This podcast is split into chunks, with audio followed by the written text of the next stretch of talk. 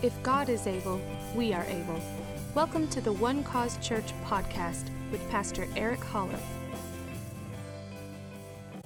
We have a wonderful ministry beginning March the 3rd. That's the first Monday in March and then the Mondays following. You remember some time ago when Pastor Everett and Nancy were here and were great, great associate pastors here at our church for so many years, and they, they uh, ran the ministry Celebrate Recovery and some of you were part of that, and they would meet and help people with habits, hangups, or hurts. And, uh, and so when they left and doing their pastorate in Pittsburgh, Texas, uh, we really missed that kind of ministry where people could, could come and, and get healed and restored. And, uh, and then Ron and Janet Cagle came into our lives, uh, met them through my parents, through Christ for the Nations, and they became members of our church. And this is the, the heartbeat of their life to see people restored healed, delivered in every area of their lives. And so we just began to talk and realized that God had brought us together. And so we are launching this March the 3rd CPR, which means Christ Purchased Restoration.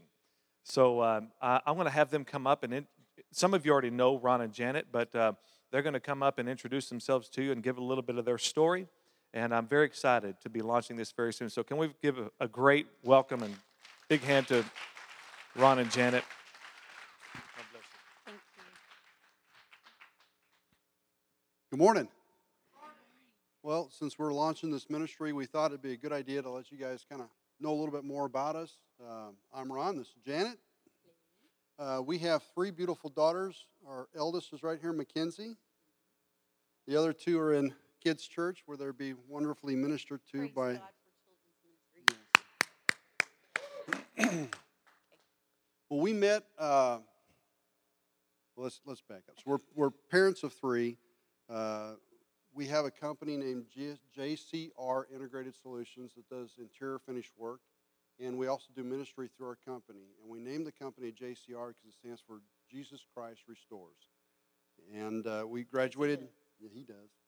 We graduated in uh, at CFNI last December, and then I grew up as a uh, a Methodist boy, went to church pretty much my entire, you know, growing up, and went to a Catholic high school, Methodist Church, Catholic high school, I know. Spent four years in, in Catholic high school because my dad said it's the best school in town, you must go. So I had eight semesters of theology, and we never once opened the Bible. What a tragedy.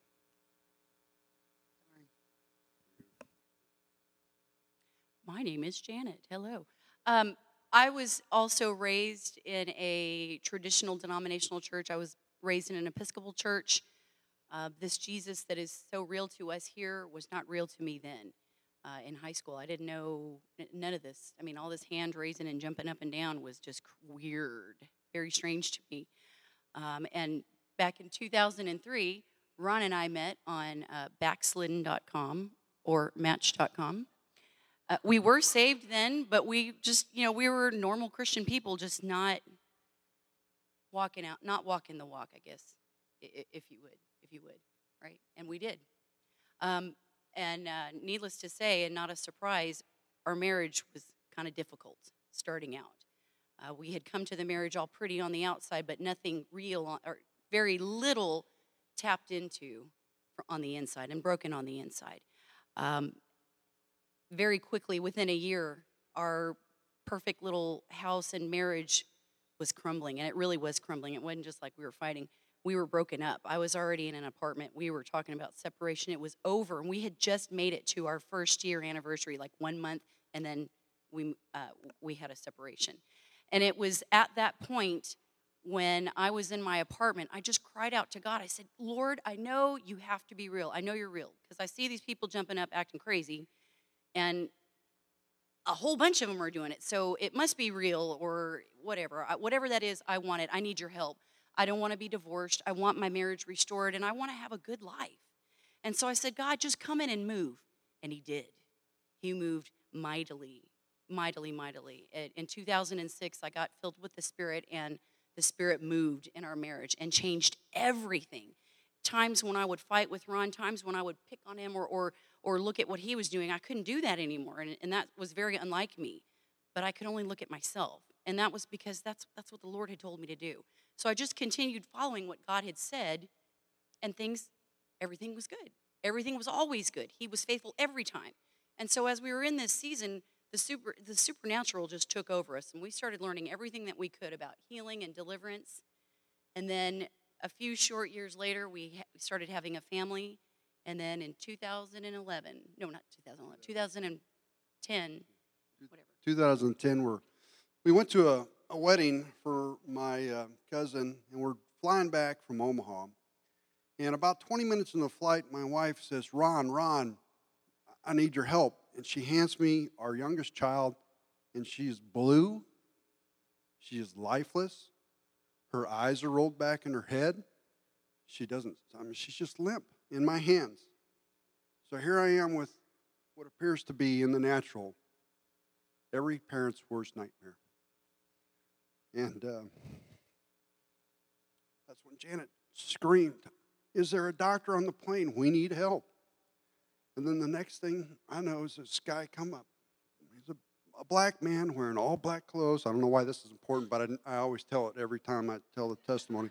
He's wearing all black clothes, boots, black jeans, a black shirt, and on his shirt, front and back, is a black rhinestone cross. Now, we didn't see it at the time. We saw it later when we met him at the baggage checkout. He waited for us. Anyway, he came, took the baby from him, from me. I just gave it to him like, you know, I didn't know him from anybody, but I handed him over because I was hoping he was more equipped than I was. And he started to do, you know, CPR and stuff. And Janet at the time just screamed out and grabbed Mackenzie's hand and said, just start praying. Well, to me, it seemed like 10 minutes had gone by, and it was really looking pretty glim. And he'd been working CPR for quite a while when she said that. But as soon as she said that, and I don't know how much time went by, but just about as soon as she said that, everything changed. Even he told us that nothing I was doing was working until you said, just pray. And then everything changed. She came back. What we found out was she had her first seizure on that plane while she was um, nursing on a bottle because we wanted to make sure she had a bottle when we took off. Well, she had that seizure and she was drowning on the fluids, is what had happened. So that started our walk. We, we got to see Jesus bring our little girl back to life. And then, and then we started seeing seizures weekly, every week for over a year. And we just, we kept, yeah. I- I have to tell you, these seizures, they're the kind of seizures not where, you know, your body contorts. First of all, that's horrifying to watch anyway. I think Pastor Eric talked about that a couple of weeks ago. How would you feel if you were a parent just watching your child flail in a seizure? Well, that was us. But not only would she flail in a seizure, she would stop breathing completely. And so we would have to breathe life back into her lungs. And this happened like 26 times in a year and a half period. But the cool thing about it, and I know it sounds crazy, there's a cool thing, but there is. That day on the plane, when I said, Mackenzie, bow your head, let's pray, the Lord said, Come to me, I have something to tell you.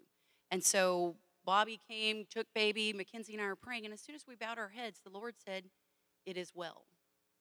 And in the natural, it didn't look like it as well, but I instantly knew what that meant. It was very important to me because just six months prior to that, I had received my prayer language and I started praying in tongues, but I only had like four or five words. And I will admit, I was very frustrated and annoyed because as I was praying in tongues, I just kept saying the same thing, and I thought, this isn't real. This isn't for me. This is all just a farce. Well, the person I was praying with at the time, she said, Well, just ask the Lord what it meant. If you keep saying the same thing, He's trying to tell you something. So ask and you'll receive. So we asked. And as soon as I asked, He said, It is well. And that was six months before this ever happened. So on the plane, he said, Come to me in prayer. I went to prayer, and he said, It is well. And in that second, we said amen because I knew I, what else do I need to hear if the Father says, Is well, is well. So we stopped praying, and at that moment, we heard, She started breathing.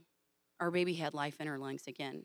And like we said, it was a year and a half of a faith walk, seeing the natural in front of us look completely contrary to what the promises, the supernatural promises are of God. But the Lord says, don't let the word leave your, leave your eyes. And that means turn on your supernatural eyes and see what I told you, see what I'm telling you. And we just stood by that every day, every time we saw something that looked crazy. And we believed that she was healed, and she was healed, and she is healed. It was a year and a half, but a year and a half later, she was no medicine, nothing. There's no, there's no residual damage. He made everything right, everything. All we had to do was flip on that switch of belief to believe what he said. And so the Lord is so amazing. He will go and do everything and anything. He will move heaven just to get your attention, to let you know He really does have you. And so this class, this ministry is really our heart uh, to, to inform and equip people to know how to turn that light on without condemnation, without fear, without even thinking about it. It'll be second, it'll be second nature. It'll be first nature, not second nature. So we really invite you all to come out and, and invite anybody that needs healing, a physical healing, cancer, rheumatoid arthritis, lupus, a cold, the flu, paralysis, blindness, anything, or addiction stuff. We're going to be doing things that people have done before in CR, but we're going to be taking it a step further. So at the end of this this walk, you're healed and completely restored forever. So please join us. Not just healed, equipped. Because part of this ministry is not just to help heal, but to equip everyone to know that healing is yours. Healing is in the atonement, healing is in the blood. It is ours. Christ paid for it. We just need to receive it. Amen. Amen. God bless. Praise God. Love you guys. Thank you. Thanks, my man. Praise God. That's wonderful. I am so excited about this this ministry and Ron and Janet's uh, partnership in our in this church and their just their ministry. God bless you. We're really excited for the days ahead. Amen. Many, many, many great things are in store for us. You believe that? Yeah, because you got to remember this that I, I, want to talk to you today. Let me just go right into this because uh, uh, we need to. John chapter 3 and verse 16. I'm, I'm, I'm beginning a series today, um, and it's I've just titled it His Love Never Fails. And everything starts, the foundation of everything that we know about God, everything that we have in the Lord Jesus Christ from our Father is all rooted, grounded, founded in God's love. And you have to know that first and foremost, above anything else that you know about God, you have to come to the conclusion and know, let it be the heartbeat of your life, let it wash over your soul continually that God loves you. Now, this says in John chapter 3, verse 16, if we could all just read this, we all know this verse. It's probably the most popular verse of scripture ever.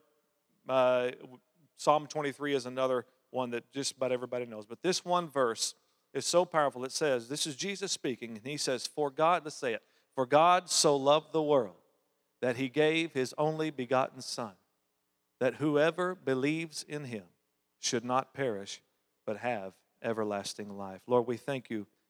Thank you for your word. Thank you for your promise. Thank you for your love. Thank you, Lord, for the next few moments in your word as we study here together, Lord, as we learn more of you. We open up our hearts now to receive your word because it's your word, it's in it that we find life. In it, it is health to all of our flesh, Lord. We thank you that your word is alive and we need it in our lives. We need it for our everyday lives. It's nourishment to our soul, to our spirit, and we receive it now. I thank you for the spirit now of wisdom of re- and revelation the knowledge of Christ to be upon your people, Lord. In Jesus' name. Amen. For God so loved the world. I, I want to, a couple of things I want to talk about here is God made things so simple for us. This message, this story, what an, what an amazing statement our Savior made right here. It's an incredible statement. That God so loved the world that he gave the world his son. All right? God is not the originator of religions. God's the originator of loving us and giving us his son. All right? He, that's his plan, that's his purpose. Everything is wrapped up in his son. There are not different sections of the world, uh, ge- geographical locations that that religion is pertinent for that location and this religion is pertinent for that location. And it's important that these guys are Buddhists over here and these guys are uh, uh, um, uh, Muslims over here. No, no, no. God so loved the world that he gave the world Jesus. Jesus, Jesus is the answer for the entire planet. All right? Uh, these all these religions came through man's attempts, man's own self effort, man's own self righteousness, man's own system. Really, it was brought on by Satan. that, that, is, that is the root of religion. It's, it's the devil's idea. All right? It's, uh, I don't have time to get into all that, but I'll share that with you sometime. All right? It, it's, a, it's, a, it's a counterfeit of what God originally brought to us. That God so loved us. He so loved us. He so loved us. It started in love. He so loved us that He gave. All right? He so loved us that He gave. Now, I, I don't want you to, to, to turn me off here a moment. We're talking about the love of God, and, and I don't want you to jump to conclusions because there's so much for us to learn about the love of God. All right? In the next few weeks, we're going to just unveil some things from the scriptures. We're going to be walking through the epistles of John, First John, Second John, Third John, and uh, the one who I love. I love John. He was the one who was closest to Jesus in it, uh, while Jesus was on the earth. He he loved Jesus. He laid his head on on Jesus' chest, and he, he was so secure in who he was in God. As a matter of fact, when he writes about himself in the Gospel of John, he refers to himself as the disciple that Jesus loved. All right? Now, this was, this was not to say he didn't love the other guys. John's not saying that. He was just saying, I know that I'm loved. All right? And you've got to know that you're loved. You've got to know that you're loved so that you can truly experience all that God has for you in this, in this life. I mean, through this verse, we understand the foundation of everything we have is His love for us. And I think that way too few of us really understand, truly understand God's love and its intended meaning and purpose for our lives, the impact that it's meant to bring to us. And one, one is, one reason I think that we, we don't experience it on a greater level is because we view God's love or we think of God's love in terms of other loves in our lives. And so uh, we, we kind of think of God as He's like us, only He's better. he's a lot better. And His love is a lot greater. It's really hard to compare our love to God's love. It is. It's, it's, it's really not even in the same realm, the love that we can muster up, the love that we can conjure up, the love that we can. Uh, uh, compared to his love. As a matter of fact, we don't even have the ability to love until we understand that God first loved us.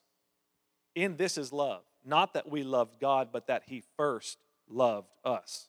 All right, that's what the scripture teaches us.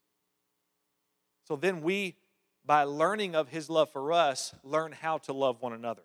All right? And to experience the God kind of love not only to us, but through us. But it has to come to you first. You have to fully receive the love of God for yourself. And I want to say, where there is lack in your life, where there is brokenness, where there is hurt, where there is uh, uh, maybe, maybe an addiction, maybe I, I just want to say something to you today. Where there's fear, this is an area in your life where you've simply not received God's love for you. All right?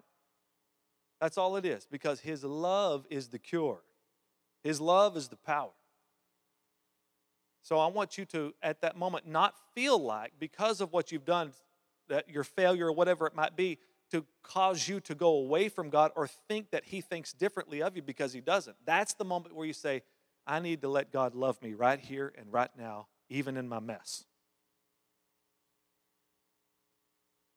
Because His love is greater than your mess,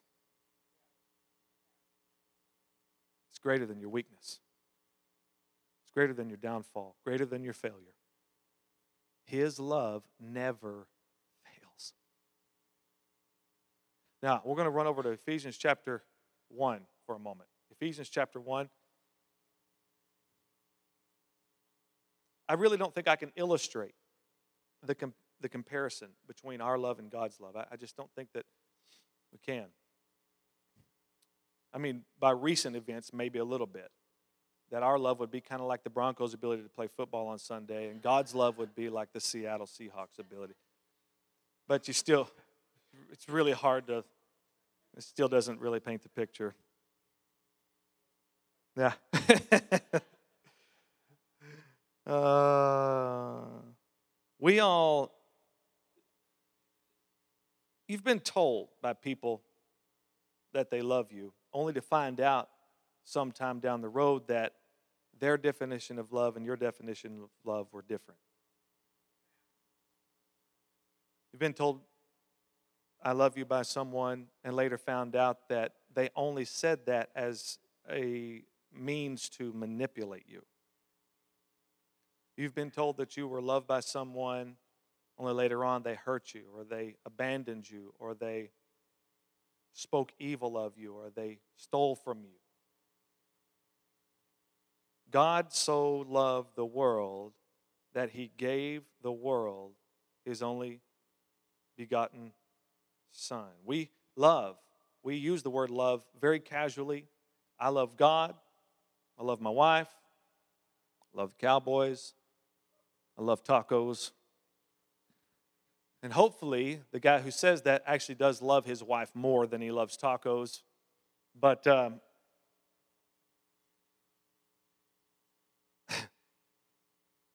You know, I love all of you here today. Some of you don't even know, and I still love you. And I think that the feeling's mutual. You guys still love me too, right? But I would not expect, I really wouldn't expect you to ever choose me over your child. And I hope that you would not expect me to choose you over my child. This is where our love has limits. Our love only goes so far in that manner that if there was a scenario where, where, where you were in a situation where you could choose either your child would die or I would die, I'm fully prepared to go to heaven. I get it. And on the same token, if I had to choose between you and my child, you better be ready to see Jesus because my son is going to live, my daughters are going to live. I'm not going to choose you over them, just not going to. You understand that, right? even though you know I love you, but that loves, but God so loved the world that he gave his only son. He didn't have a bunch of sons to pick from. He thought, well, Jesus, he's the third child. We'll throw him out there. No, he's it. He's everything God had. He, Jesus was everything he had, and yet he gave everything that he had. That means God chose you over his son. Now that, that do you see now, now do we see the difference between our love and God's love? And that look at this. I want you to notice this. This is powerful. Ephesians chapter 1. yesterday, well, I'm not ready to read that yet. I'm sorry. Uh, yesterday we were doing a wedding out in Fort Worth, and one of the things that the bride and groom say to each other when they're making their promises to one another is that they usually end that section of promises with, like, I promise to love you, to honor you, and the wife says, I promise to obey you. And, uh, and supposed to, right? Isn't that her part? Okay. Anyway, love you, honor, and cherish you. Uh, and forsaking all others, keep myself only unto you, in sickness and in health, for richer, for poorer. Heather just said for richer. She didn't even say the other part. For richer, for poorer, forsaking all others, keep myself only unto you until death do us part. Because we understand something. We're not going to expect our spouse, if they die before we do, to expect us to continue to act like we're married to them. Because when, there's only one thing that you can do with a dead person, you got to bury him. You have to say goodbye. It's cruel. Death is cruel. The grave is cruel, as the scripture says, but it is the way it is here on the earth. It's, it's temporary. Life is here. And, this, and this, this relationship, these promises that we have, this marriage that we have between a man and a wife is really only made for earth. You understand this? Now, some of you get your idea of love from TV and movies. And you want to argue with me about this. No, no, no, we're in love forever. No, you're not. No, you're not. No. God's love is the only love that is able to give us eternal life. That's the only love that has the power to give us eternal life. You can love one another while you're here on earth, but at some point you're going to have to say, Death will part you. All right? Now, in heaven, Jesus said in heaven, we're not, you're not going to be married like you are here on the earth. We're all our sons and daughters in the kingdom of God. And so we're going to know life as it really is in the eternal scheme of things. Uh, and, and all of us, all of our affection and all of our love is going to be on Jesus. All right? And so the husband and wife here right now are really just a picture, if you will, a glimpse into a peek into God's eternal plan of Christ and his bride. This love relationship. And what's incredible about this is that this whole salvation, this relationship that we have with God is all based on a father's love for his son, and he has invited us all into this love. In Ephesians chapter 1, verse 3 Blessed be the God and Father of our Lord Jesus Christ, who has blessed us with every spiritual blessing in the heavenly places in Christ. Verse 4 Just as he chose us, you know, God chose you. He chose you. God chose you. Yeah, but Pastor Eric, I got here without my parents intending for me to be here. It don't matter. God chose you. No matter how you got here, you didn't take God by surprise. He didn't take God. He didn't. He didn't get shaken off of his throne the moment you were conceived. And he, oh my gosh, oh myself, I don't know what am I supposed to do with this guy or this girl. This was not in my plan. This is how you were chosen. Watch. He chose you in Him, that is, in Jesus, before the foundation of the world. Again, this is that love that kind of, you can't comprehend it. He chose us in Jesus before time ever began, before man ever existed, before he planted a garden, before he made the sun, moon, the stars, before he separated the waters from the dry land, before he made the trees, the animals, and made man in his own image and breathed life into his nostrils, nostrils before any of that ever happened, love.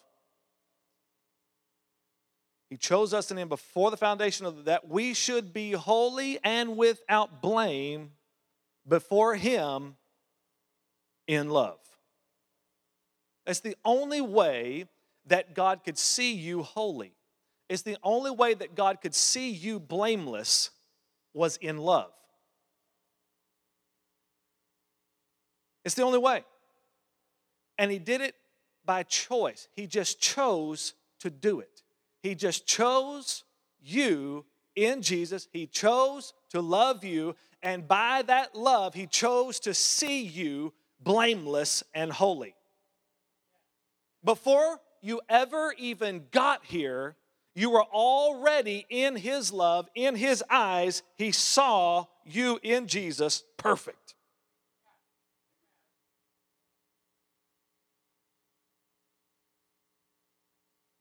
First Peter chapter 4, look at this, verse 8. And above all things, have fervent love. The word fervent means without ceasing. Have love that never ends. Have fervent love for one another, for love will cover a multitude of sins. Love will cover a multitude of sins. Think about this.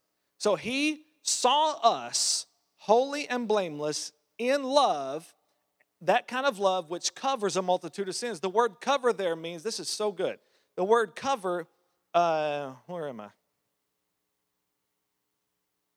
I don't know. Oh, there I am. It means to hinder the knowledge of a thing. All right? So God's love hinders the knowledge of your sin. Now, check this out. Remember, this happened before this all started. This happened before this world came, before you ever showed up. God loved you with a love that hinders knowledge of sin.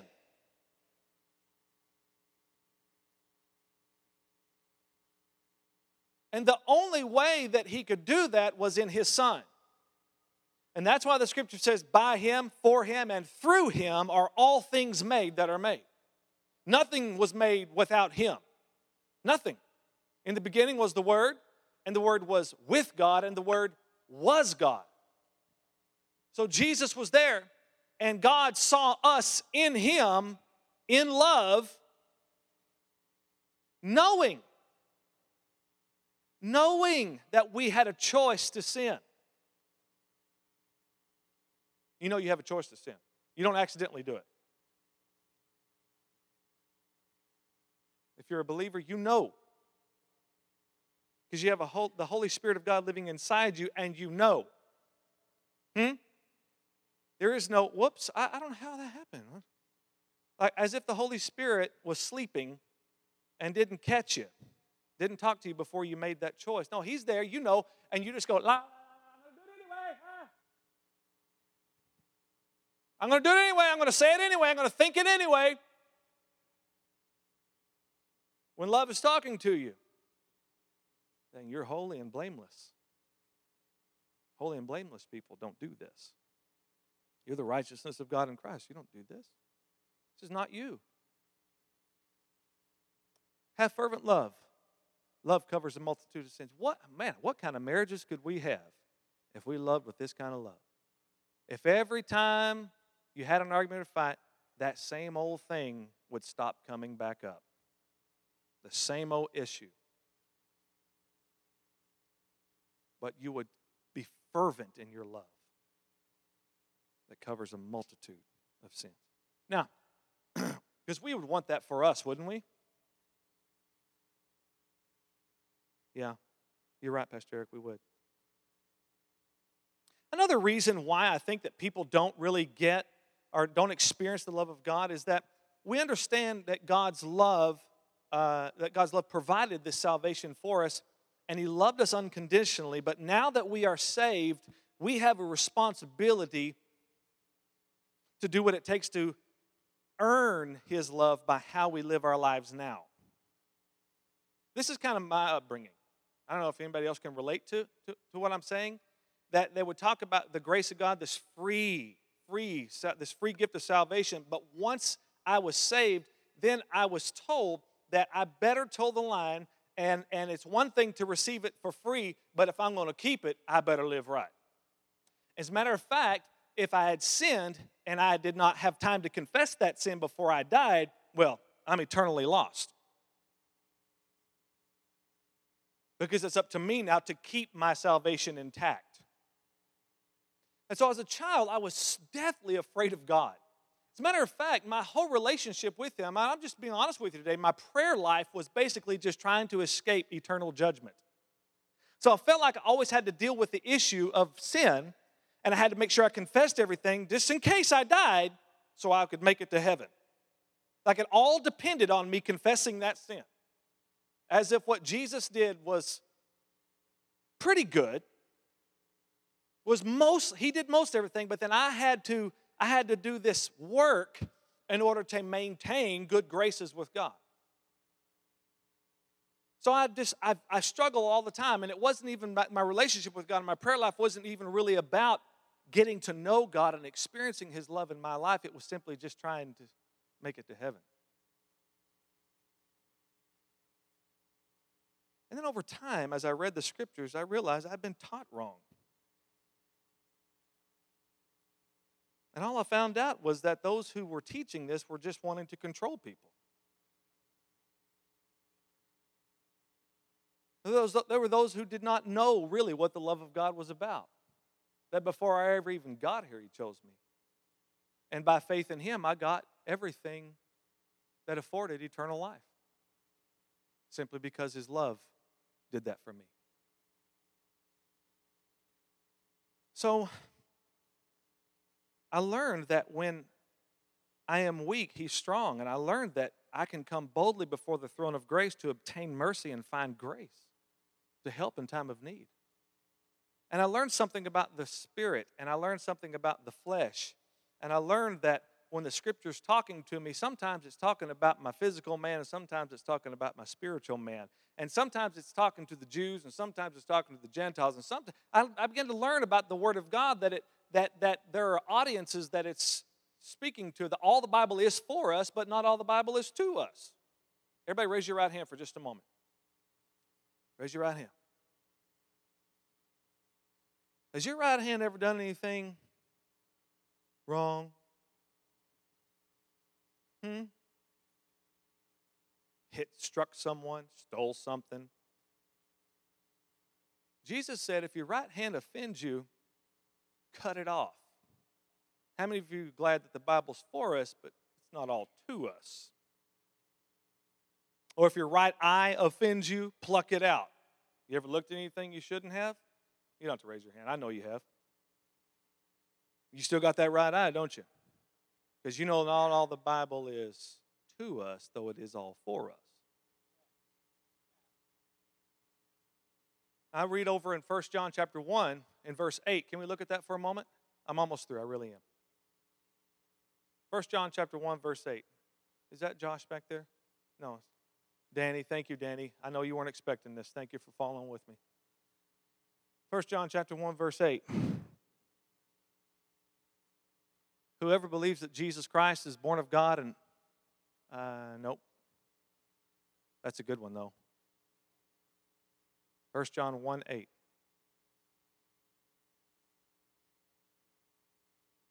Five eight. That's five eight. Okay, let me just quote it. Verse 7 says, But if we walk in the light, as he is in the light, we have fellowship one with another, and the blood of Christ Jesus, his son, cleanses us from all sin.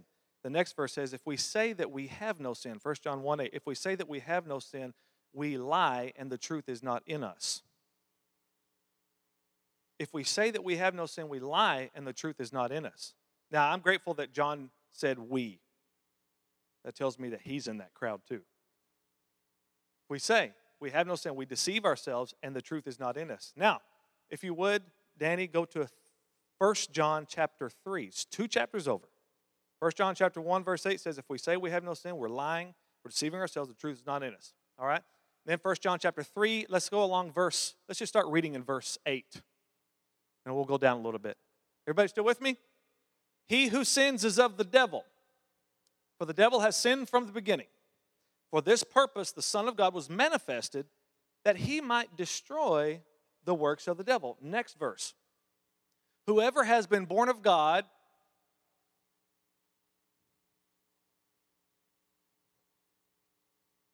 Okay, which is it, John? You said, if we say we have no sin, then we deceive ourselves and the truth is not in us. Two chapters later, you say, whoever's been born of God does not sin. So which is it? For his seed, his seed remains in him and he cannot sin. When, when I, the first time I read that, I said, Yes, I can. God, did you know that I exist? What do you mean I cannot sin? Oh my God, maybe I'm not really saved. If I can still sin, maybe I'm not really saved then. Maybe it didn't stick. But this said right before it, his seed remains in him. And he cannot sin because he has been born of. Which is it? It, it just looks like a contradiction to me. I've got problems with this kind of stuff. And I have to ask questions when I run across this because I know the Bible's all inspired by God and it's all by inspiration of the Holy Spirit and it's all true. But this looks like a fight here. Chapter 1 looks like a fight with chapter 3. If we say we have no sin, we're lying, the truth is not in us. But whatever's born of God does not sin. He cannot sin. Let me ask you, how many of you are born of God in here? How many of you have sinned since you've been born of God? See, look at you. Well, well, hold your hand up. Hold, hold your hand up. Hold your hand up. Guess what? Guess what? You're identifying yourself then with the flesh rather than with who you are. If this says you cannot sin, then you ought to say no. Let's try it again. Come on. How many of you are born of God here? Now, how many of you sin? No, no, no. Oh, okay. You can't have both the hand up both times. Not, not, not, I'm talking to the man, to the woman who's born of God. I'm not talking about this. This is born of your mother. We know this is the problem. Janet would fully agree. This, this flesh is the problem. This flesh is where the sin nature is. The flesh is that which does not want to please God. But your spirit is not born of your mother. Your spirit is what is born of God. Therefore, the spirit man cannot sin because the seed, his seed, remains in him. That tells you today that who you really are is holy and blameless and perfect before God. It had nothing to do with your ability, it was Christ's ability to save you and wash you away from your sins so thoroughly that your spirit is perfected right now. He has perfected, Hebrews 10 14, he has perfected forever those who are being sanctified. That's an interesting verse of scripture. I'm perfect and I'm being sanctified. I'm lying if I say I have no sin, but if I say that I have that I'm that I can sin, then I'm lying too. First John's talking about the flesh. Third John, First John 3 is talking about spirit man. See how the contradict, see, it helps us understand then that we, uh, that the Bible's speaking to specific people, people parts the spirit, the soul, and the body. Paul says, I find a, an, a I find a, a law in Romans chapter 7 that evil is present with me, the one who wants to do good. Evil's present with me, the one who wants to go. Because I find that in me, that is in my flesh, nothing good dwells. For to will is present with me. That that I want to do, I don't do. That that I don't want to do, I find myself doing that. Then he says, O wretched man that I am, who will deliver me from this body of death? That which is of the flesh is flesh, that which is of the spirit is spirit. So, whatever you're identifying with, will determine the kind of love that you will receive from God. If you only see yourself as a sinner saved by grace, then that's all you'll ever be. If you identify with sin, if you identify with your weakness, if you identify with the flesh, then you will live accordingly. And you will always make excuses for your weaknesses. You'll always make it, well, we're all sinners. no, no, no. No, being a sinner is one thing, being saved by grace is something completely different. Now, you either are the righteousness of God in Christ, or God is not telling you the truth. All right? You're going to have to identify with who. This is what I'm saying. This all happened in love. This is what God did for you. That He chose you. He chose you in Jesus. He chose you in Him in love to be blameless and holy. That can only happen through His Son, that can only happen in the Spirit. So that's what you need to set your sights on so that you can understand just how loved you are. It's not about a performance thing, what I should do, what I shouldn't do, what I can do, what I can't do. Matter of fact, Paul lays out this, this amazing statement. He says, All things are lawful for me. All things are lawful, but not all things are profitable. In other words, I'm totally free to do whatever I want. But is it profitable that I do whatever I want? Just because I can, should I?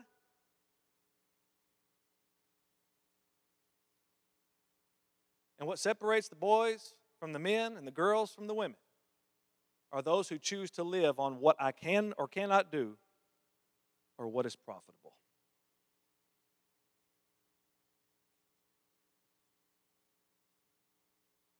We've got so much to cover concerning the love of God. And one last thing the reason people don't experience the love of God like they can in their lives is because they've been told or they believe that God loves you and he'll make you sick. God loves you and he just might kill you. God loves you and so he's going to cause some kind of calamity or some kind of disaster to perfect his work in you. He might even kill your wife just to teach you a lesson to help you get better.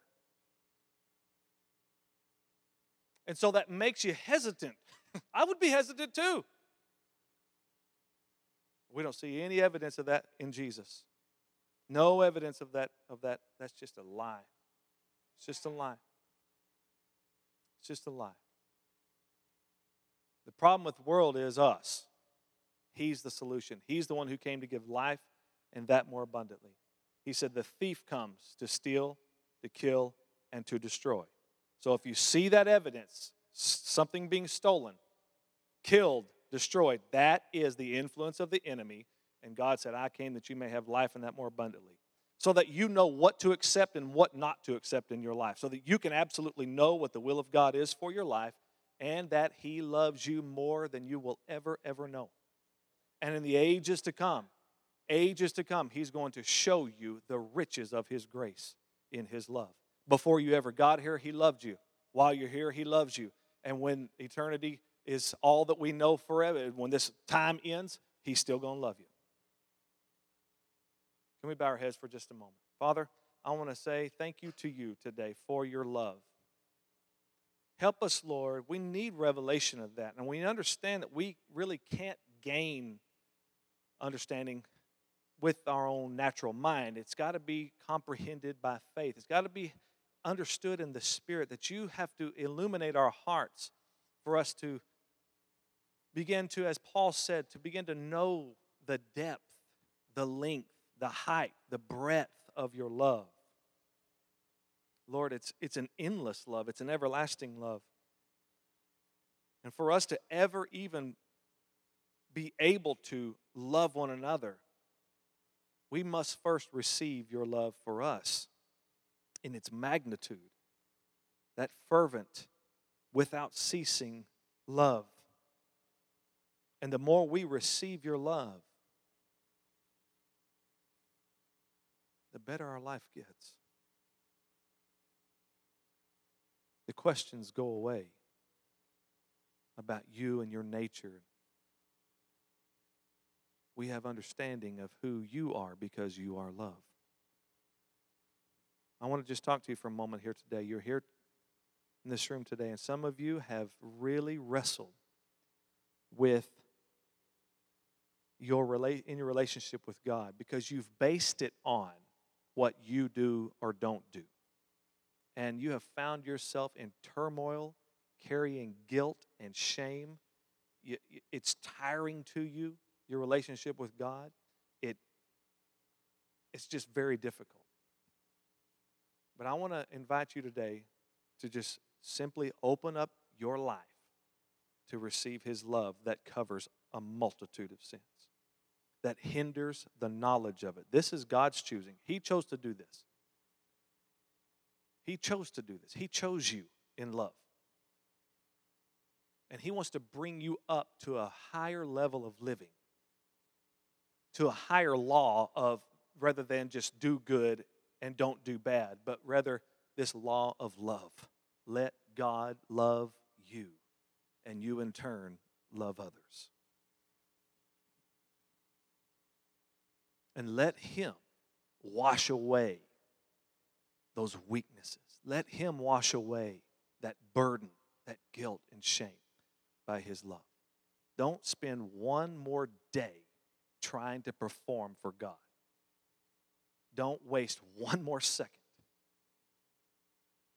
Understand He has already accepted you, He already loves you. I want to pray for you here today. If that's you, if I'm talking to you today and you've you've just been in very difficult situations concerning God, you've been you've been confused. I, I just want to pray for you. Would you just raise your hand between me and you and, and God? I want to just pray for you right now. You've been fearful wondering about your, your salvation. You've just, you just wrestle so much. Are you here today?